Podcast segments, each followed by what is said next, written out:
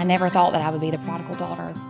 I remember studying that after all of this was over and just thinking, man, I finally understand how you can go farther than you want to go and how sin can keep us way longer than we want to stay.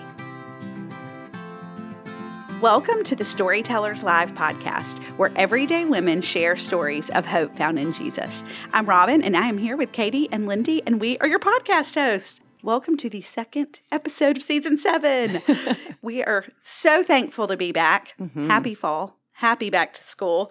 And today we are bringing you a story from one of our live gatherings in Oxford, Mississippi. She, they actually had a live gathering this summer, one of our few summer gatherings. Yay. They brought in Courtney Golden to share.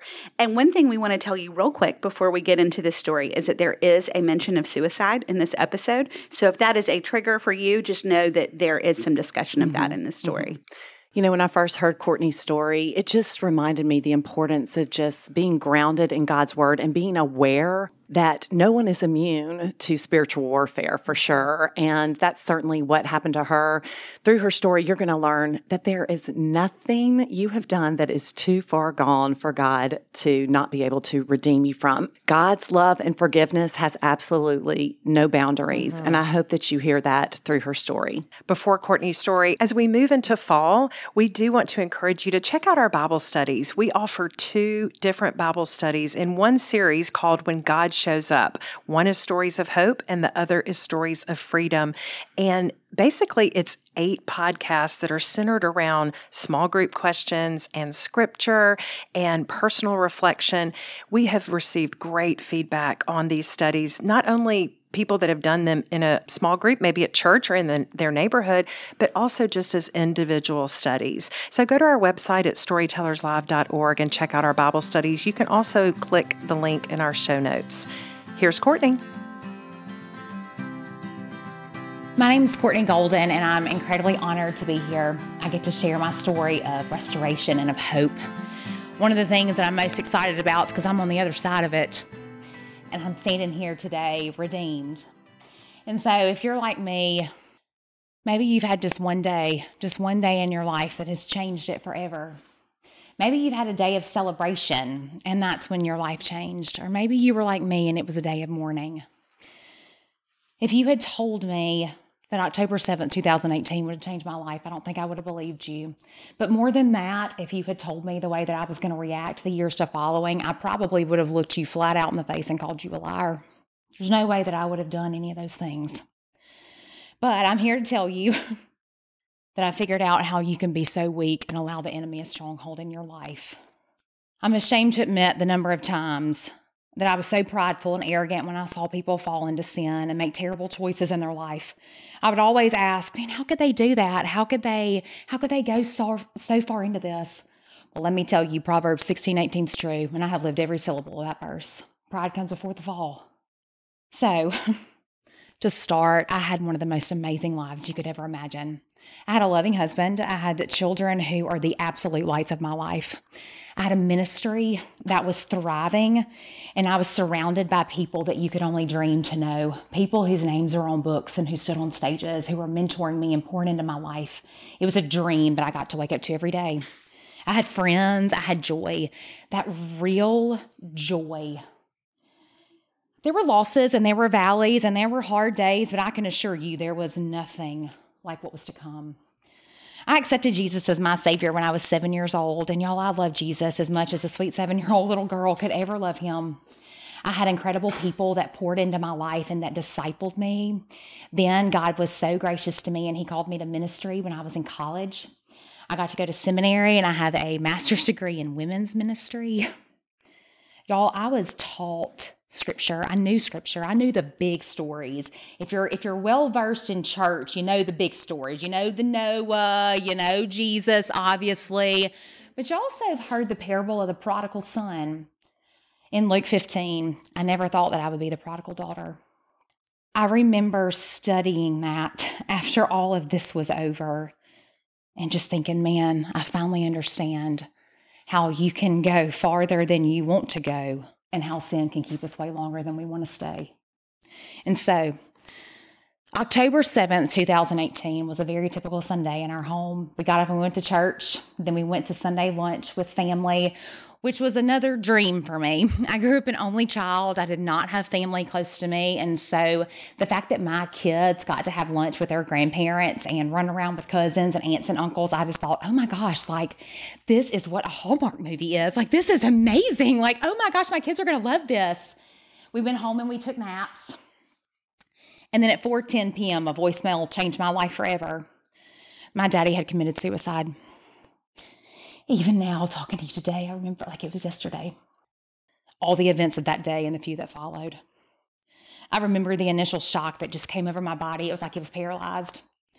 I remember driving up to my parents' house, this beautiful home on top of a hill. There's a sheriff's deputy car at the bottom. We had to tell them who we were.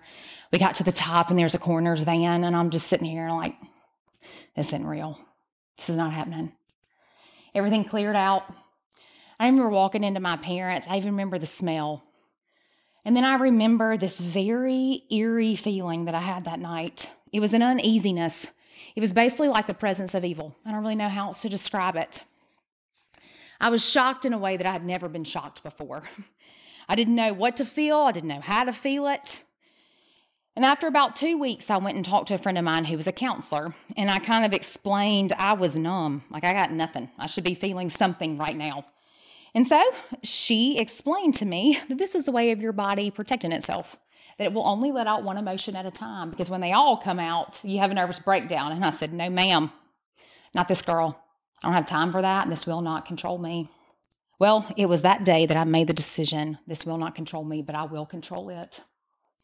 And so instead of turning to the truth to get me through, I left a door for the enemy wide open. This is also when, for lack of a better term, a fog clouded everything in my life. And I began open rebellion. You know, when you're driving at night in heavy fog and you can literally only see a couple feet in front of you? That is the way my emotions felt. I couldn't make sense of anything at all. Everything I knew to be true was shaky. Everything I knew to be right now didn't make sense. Everything that was normal was gone. I couldn't get clarity on anything. And this feeling of this fog lasted for about three years, a solid three years. I'd never been a person to second guess myself. I was always just kind of that carefree, excited girl that just dove in headfirst. And I was like, God is going to take care of this and it's going to be so great and it's just all going to work out. And if it doesn't, well, we're going to learn our mistakes and then we're just going to move on. and now I was this girl that was terrified, just trembling at every corner. Now, since I couldn't see real truth, I basically made a new one. I knew what should have been my godly response to this because I had been walking with Jesus for the majority of my life at this time. And y'all, I even went to seminary to teach other people how to love him and how to how to walk with him and how to get through tragedy in their life. But I rebelled. I rebelled against every ounce of truth that I knew. And so I did this by filling my time with distractions from any and all emotions that did come. Not all the things I was doing at first were bad or sinful in and of themselves. Pouring myself into church and community projects. I even had a part time job. I was never dealing with the pain and the trauma that had happened to me. I just shoved it down and just went through my day. Unfortunately, those then distractions became temptations.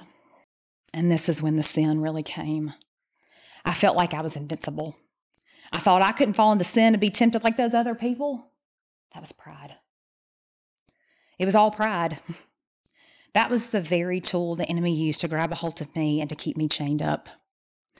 Then that pride led me down a path of lying, of jealousy, of sexual immorality, of drunkenness, and flat out unbelief that my God was big enough to change this or rescue me from the mess that I was making. I had all the resources to stop what I was doing.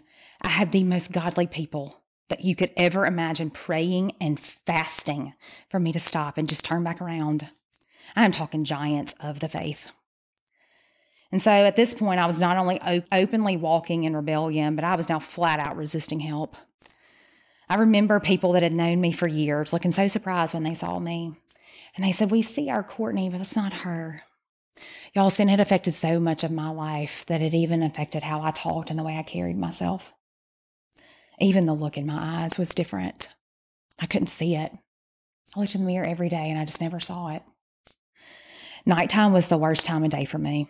It was quiet. So I couldn't numb or silence anything. Now I believe in spiritual warfare. I believe it's real. I believe when Paul talks about in Ephesians 6, it is spot on. Scripture is truth. Nighttime is when the Holy Spirit was the loudest. I remember that still, small, quiet, kind voice saying, just get up and leave. If you'll just leave. I know you can't see what I have in store for you because that fog is so thick. And y'all, I couldn't. I could not see a way out, and my faith was so shallow that I thought, I've got to figure out a plan for the Lord because He can't do it. He's not big enough. The Creator and my Savior was not big enough to rescue me from the mess that I was making. And then all of that anxiety and the weight of what I'd done would just sit down on my chest. I would lay back down, I'd fall back asleep, wake up exhausted the next morning, and just do it all over again. I thought, here I am. This is my life. This is my new normal. This is just what it is.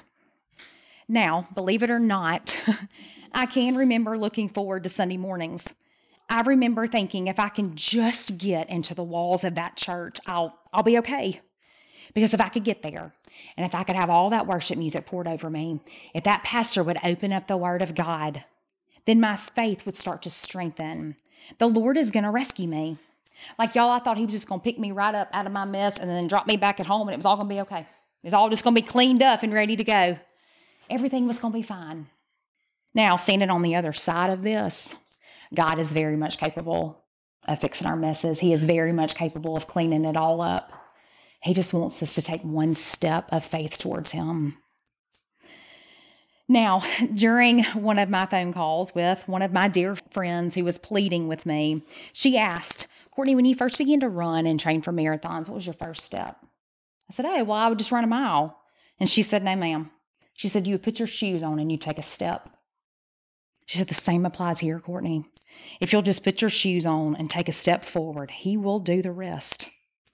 But during the time, I couldn't wait for Sundays. I was also told by somebody very close to me that I was disgusting for going to church. How could I even show my face with the life I was living and the things I was doing? They would tell me I'm too far gone. I've passed the point of redemption. I remember being so shocked.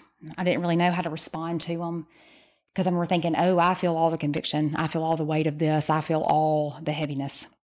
I am not okay with my lifestyle and I am begging for a way out of this. I just don't know how.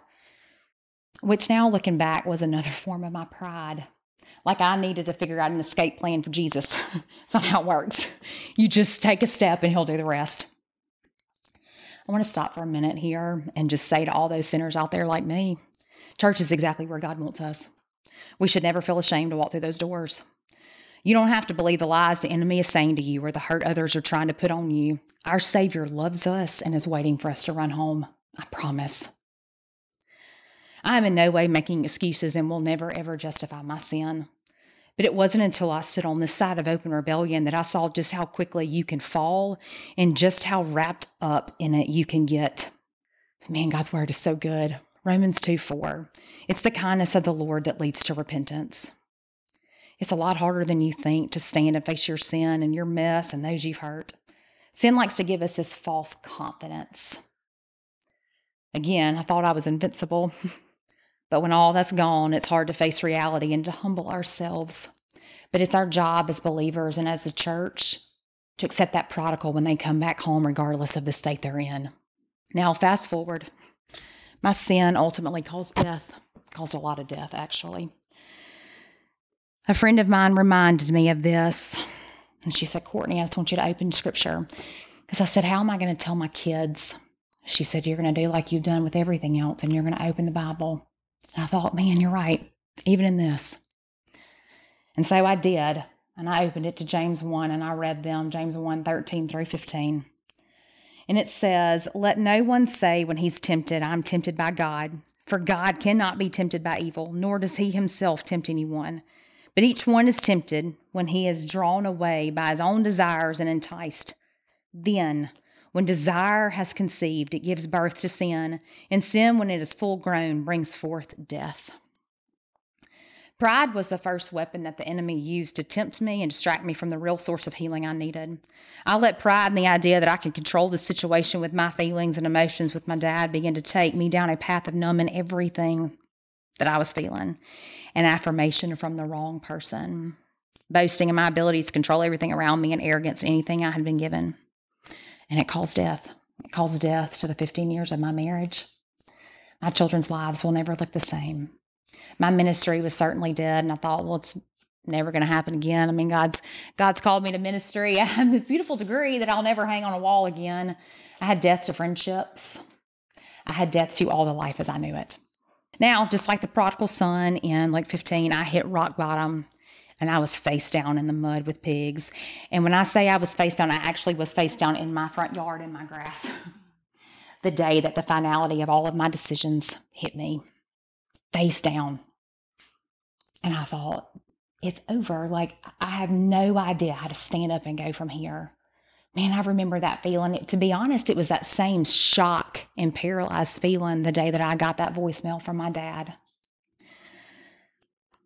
But I stood up, I threw my hands up in the air, and I said, God, I surrender. Please let me go home. Whatever that home is, please, God, just let me go home. Now, I did what I was taught and I stood on the promises of Scripture. 1 John 1 9 says, If we confess our sin, he is faithful and just to forgive us of our sins and cleanse us of all unrighteousness. So that night I laid it all out before the Lord and I called every one of those sins by name. Every one of them by name. All the public sins that everybody else was calling me by name, but also those private sins deep down that were so dark and so destructive in my heart. I called them all by name and I laid them out before the Lord. I mean, at this point, we really gonna hide something from an all knowing God? I mean, no. He saw it, he watched the whole thing, and he was grieved the whole time. Now, I believe that home is simply a place where there's comfort and the place where we know who we are. My home looked different. It was a different address, different surroundings, but I was free from the baggage and the pain that I had been hiding and numbing. The chaos was beginning to leave but that fog I talked about earlier is still years before that left. There may be a group who's hearing my voice who are in the middle of their sin. I promise if you'll just put your shoes on right now and just turn around, you can go home and it'll still look the same. It's going to take some work, but it'll still look the same. Then there's another group of you who are more like me. We didn't hit rock bottom until there was some finality to our decisions. I promise God's not done with us either. He's not. I remember very clearly two people in particular coming to me once I had confessed and I was trying to make amends with those I'd hurt. I had gotten my life back right with the Lord. I was handling my consequences the best that I knew how. And they looked me square in the face and they said, I cannot believe that you were walking around smiling. How dare you after all that you did? again, one of those times that I stopped in my tracks and I didn't know what to say. I immediately began apologizing again, trying to figure out how to fix it. How do I make amends with them again? How do I make them believe this new Courtney? And at my next counseling session, which, by the way, I firmly believe in counseling, I think we all need a counselor. They're really fabulous. um, I I told her the story, and I said, Scripture says that we shouldn't be a stumbling block to others, but clearly I am for them. But it also says that I'm forgiven. I know that I have confessed my sins and I know that they are washed clean at the cross. But they literally think that I'm mocking God right now by walking around with a smile on my face. And they don't think I'm sorry. How do I show people that I'm sorry? How do I show people that I am repentant? How do I show people that I am changed? I cannot undo what I did. I cannot take back the hurt that I caused. I can't undo the destruction that I left. So what do I do? She looked at me with the sternest look that I have seen, and we are going on about four years now. and she said, Have you asked for forgiveness? And I said, Yes, probably multiple times. And she said, Then you live in it. She said that is the best example you can give to your children is you show them what forgiveness looks like. If you're going to teach them the gospel and the hope of salvation yet you still live as though you're condemned, then what lesson does that teach them except to say that God's grace will cover their sin unless it's real big like their mama's? And she said, Those people are accountable for their own sin. You're accountable for what you did, but she said, You are not accountable for what they do in return. This was a hard one for me to surrender. It really was because a part of my call to ministry when I was in college, God was very clear about this one thing. You leave people better better than how you found them. Leave them better than how you found them. Whether that's a smile, a hug, sharing the gospel and seeing their whole lives change, go from death to life.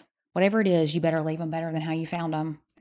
And I thought, well, I'm not leaving them better. I'm probably leaving them worse every time they see me. but that's exactly what the enemy wanted. He wanted me to stay scared and hidden. This is not a surprise to the Lord. I can assure you that he did not add that part in Luke 15 when the prodigal son came home about his brother being mad for dramatic effect. he wants us to know that we're loved because he know that, knows that consequences are real. They're very real. Forgiveness is real, but consequences are too, unfortunately. We are welcomed back home. Now, I can tell you, I have read, reread, and looked up about every commentary that I can on this passage because I'm like, Lord, I need a step by step instruction to deal with my destruction. How do I apologize to these people? How do I make amends? Like, I know there was more drama. It wasn't just the one dinner where the brother got mad. Like, I know there were several other conversations. So, can you give me like Luke 15b? I mean, I literally have prayed that prayer. Like, God, I need a little more than this. And so, that's when God was probably laughing and was like, I mean, I've given you a lot, Courtney. And so he then took me to one of probably the most pivotal passages in my life Isaiah 61. To give you a little bit of background on my beginnings and kind of the beginning of my story, I had a pretty tumultuous relationship with my daddy my entire life. There was lots of anger and aggression and brokenness. So to say that his suicide was devastating is quite an understatement. It's not exactly how I thought this story would end. I thought there would be some reconciliation, I thought there would be some closure. It's been probably 12 years, or maybe, oh no, it's probably been like 20 years now. Golly, time, time goes fast. That I really fully surrendered that relationship to the Lord. It was not healthy. I couldn't understand why he kept wanting to hurt everybody around him. And that was causing bitterness and resentment in my own life. And that was then beginning to affect every aspect of my life. So I finally turned that over. I couldn't let this hurt turn into anger and control me, especially because I had seen this pattern play out for generations in my family. In that, God taught me a very, very valuable lesson. Forgiveness is not for the aggressor or the abuser, it's for the one hurt. My unforgiveness was my sin. When we forgive, we release that situation and that person to the Lord. We don't have control. We're called to forgive even if they never ask for it. We're to forgive as our Heavenly Father has forgiven us. It was Isaiah 61 that finally sealed that deal for me. I didn't have to live in prison to that anymore. I could forgive my dad. I could heal. I could still have a relationship with him, but obviously with some healthy boundaries. But I could also break that that generational sin for my kids. I didn't have to pass it down to them. I could be different. So here I was again, surrendering that control, that hurt, and that anger to the Lord. But this time it wasn't just hurt caused by somebody else, it was hurt caused by me, to myself, and to every single person I loved most in this world. I remember trying to figure out how to go out into the world. I was free, I was forgiven, I couldn't live my life in hiding. Jesus calls us to live in the light. And so I was like, well, I'm going to go. I'm going to walk out and I am who I am. I'm forgiven. And so here I go. There were some incredible people that God placed in my path to love me and encourage me and remind me that I am loved and that I am not defined by what I had done. But there were a few others that just weren't quite ready to accept this new and redeemed Courtney. Y'all, I've gone to so many ball games 30 and 45 minutes early just to avoid having to walk in front of everybody just praying at least one person would say hello to me so that I could sit down and just kind of become invisible in that crowd. There was one particular time that hit way harder than others.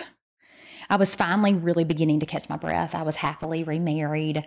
My kids were doing well. We were out running errands one day, and I saw a woman that I had known for years, had known her before my prodigal journey and living in a small town. Let's be real, she had a front row seat to all of it. And I looked up to say hello, and I saw it all over her face. She only saw my sin. I was never going to be anything more than than that. Now we're from the south, so you know, asked how she was doing, commented on how big the kids were getting and everything, and you know, we just said our small talk and went on about our business. And I kept myself together. But I remember when I I got home and I was in the kitchen, and when my husband walked in from work, I just kind of fell into his arms and started crying. I said, "At what point do I get to take my scarlet letter off?" What point do I get to see as forgiven and not defined by my sin? He said, You get to take it off now. And he looked down at me with a big smile on his face. And he said, What do you always tell me and the kids? And I looked up at him and kind of rolled my eyes. And I said, You can't change people. You can only change your reaction to people. And he said, Yeah. He said, So you know what? We're going to love her because she's just as broken as we are. And God reminded me in that moment people can't undo the sin that we're judging them for any more than we can undo the sin of judgment that we're using to condemn them. Again, God has been way more gracious to me than I ever deserve. He has surrounded my husband and I with a small group who it's kind of comical, unbeknownst to us, everybody but one couple in the group is divorced. And so they can understand some of the quirks about our blended life that nobody else can, and they can love us well. Everybody in that group knows my story, and they have never one time looked at me differently. There's also a lot of people in that group who are in the recovery community. That has been one of the greatest gifts that I could ever be given. Because though our sins all have different names, we're walking in amends together. And they have reminded me on a consistent basis that you make your amends and then you offer that to the Lord because we can't control it. It is not our job to heal, it is our healer's job. So he has given me this group of accountability and this group of recovery. And so I tell you these these examples of hurt and pain in my life because there may be people who hear this and they are walking this and they're like me, and words of affirmation are their thing. And so they don't know how to turn off that negative script in their head. And maybe they don't have anybody around them just yet to say, You're loved and you are not defined by what you've done. But I'm here to tell you that we are all sinners standing at the foot of the same cross. Now, like I said earlier, that fog that kind of came over me lasted for about three years. And I think it lasted that long because there is a real enemy out there. Though I had confessed all of my sin, I had called it by name, I was no longer living in open rebellion. There's an enemy.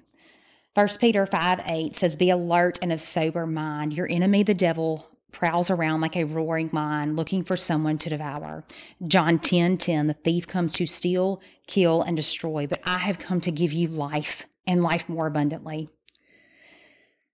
All those sins that I named earlier were now being replaced, unfortunately, with guilt and with shame, embarrassment, fear, condemnation, again, unbelief.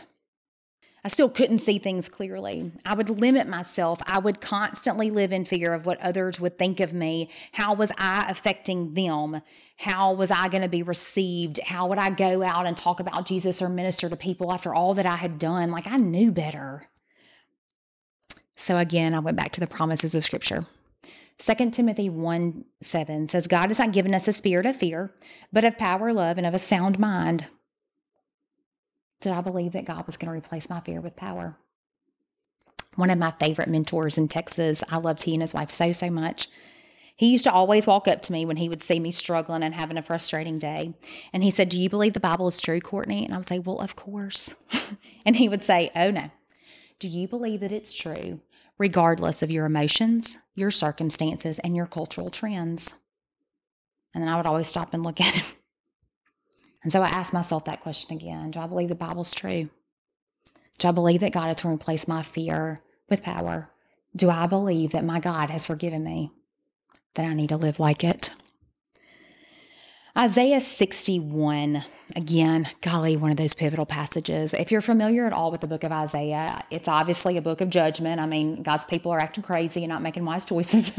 there are enemies after them. You know, they do go into captivity, but God rescues them and He brings salvation and hope. And in 61, He talks about the rebuilding. He wants to rebuild those cities. God wants to rebuild my life. He wants to rebuild yours.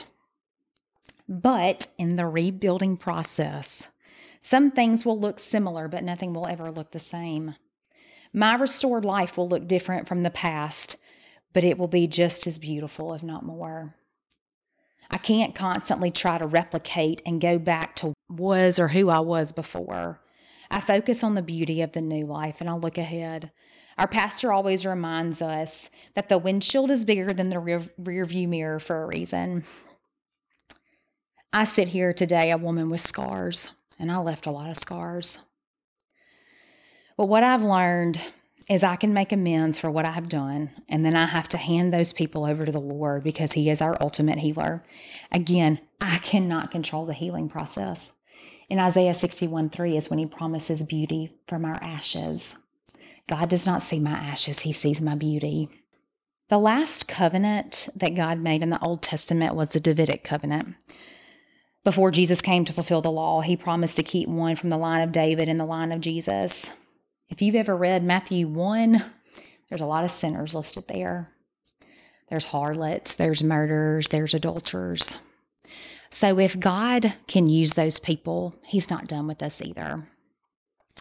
One of, again, those beautiful lessons that I have learned from this amazing group that's in recovery is that you always replace those those lies from the enemy and those definitions of your past with gratitude constantly being grateful for what God is doing, constantly keeping the goodness of God on the forefront of your mind.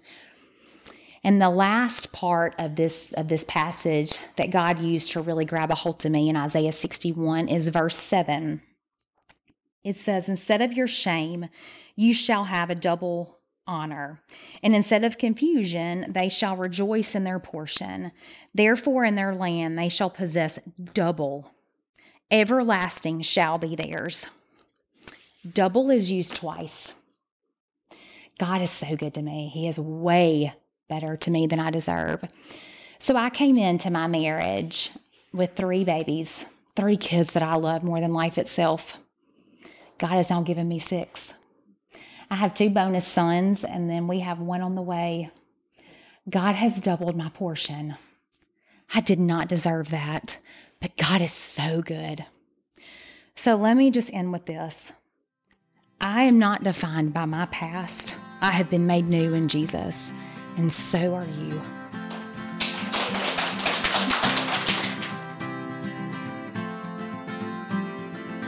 Such a beautiful reminder that Courtney ends with of just that I've been made new in Jesus, and so have you you know, as I said at the beginning of this story, it really to me is just a reminder of recognizing, as God's word tells us, that the devil prowls mm-hmm, around mm-hmm. like a roaring lion looking for someone to devour.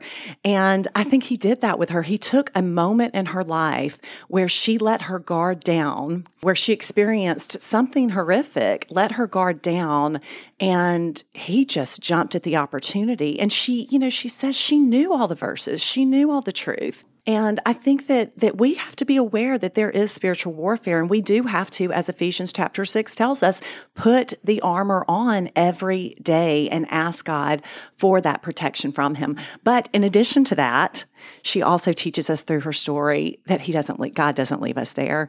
That even though we allow that window to crack open sometimes, he comes in and he saves us and he offers us that forgiveness. You know, I think it's so easy to find yourself, especially after something traumatic like the loss of her father. It's so easy when you're in a fog and you're in grief and you're in hurt to really isolate. That's mm-hmm. that's such a normal reaction. And especially as somebody who's been a long time believer yeah. in ministry to go, yeah, but I know Jesus is there. Like I think I actually said this on the on the season 6 wrap up that sometimes it's really, you know, you're in a tough place with the Lord and what a reminder, like you just said, that the enemy is there mm-hmm. to devour. And in your place of wanting to isolate and just that fog that you're living in, kind of just sit back. Mm-hmm. And it is no time at all before the enemy takes mm-hmm. over. I mean, it was like mm-hmm. warning bells right. when I heard this story to go, really, this is all of us. That's yeah. right. And and there's no greater place than families, marriages. Yeah us as women, yeah. we're, we're, quite the targets, no doubt. There was so much to Courtney's story, and I just appreciated her vulnerability and transparency. It is not easy for a woman to step up and say the things and confess the things and admit the things. And so her bravery mm-hmm. in claiming that forgiveness mm-hmm. and removing that scarlet letter, that was mm-hmm. powerful when she mentioned that. I just I, I, want to go like have coffee with her. um, but in in those deep dark nights she said that that was hard because it was silent, Mm. but she could hear the voice of the Father. She could hear the Holy Spirit. And it reminds me of those verses that say, you know, my sheep can hear my voice, they know my voice. And even though she was in that darkness, it was just what you're saying, Katie. The light was trying to break through. Yeah. God was God was saying, "Come back to me. Yeah. Come back to me." There were so many great quotes. Yeah. Um, y'all, y'all have heard me say I'm, you know, president of the Judgy Baptist, and you know, for for her to say people can't undo the sin that we're judging no more than we can undo our judging. Um, I paraphrase that, but but Yes. I mean that kind of hit me between the eyes. And then something that she said a little later than that is all of us being, we are all sinners.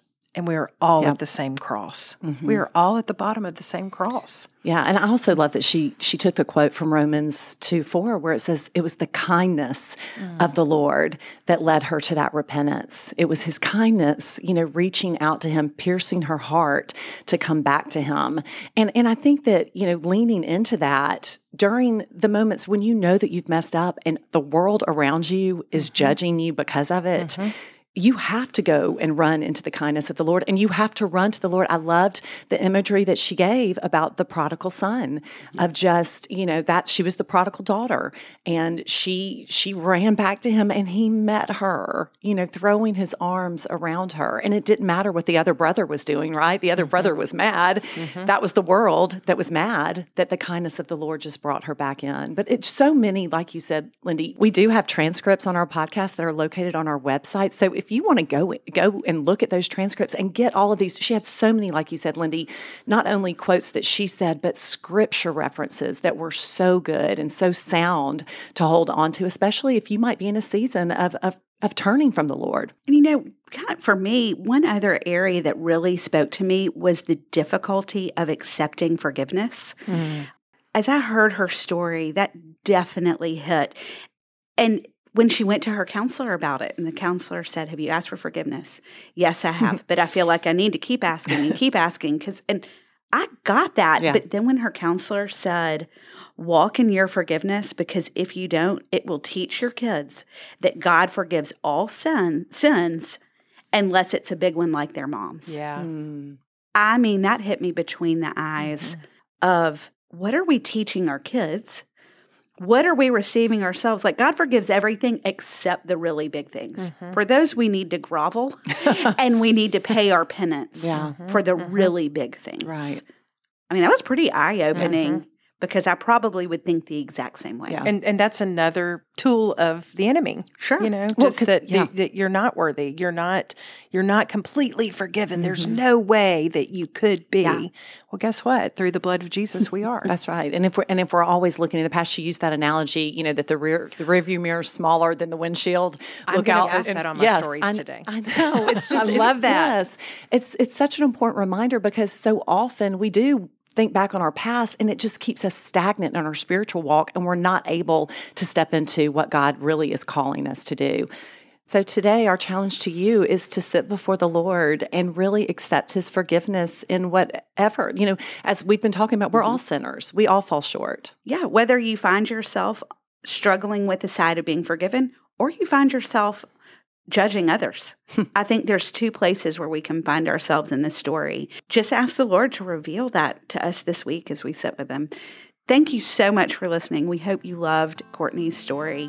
Please share these stories. Y'all, it's the best way for the word to get out about the podcast, but more importantly, it's the best way for people to find hope is through stories of the Lord and how he has encountered us. And so share this story with a friend, post it on your social media and tag us at Storytellers Live Podcast. And thank you for listening, and we will talk to you next week. Bye.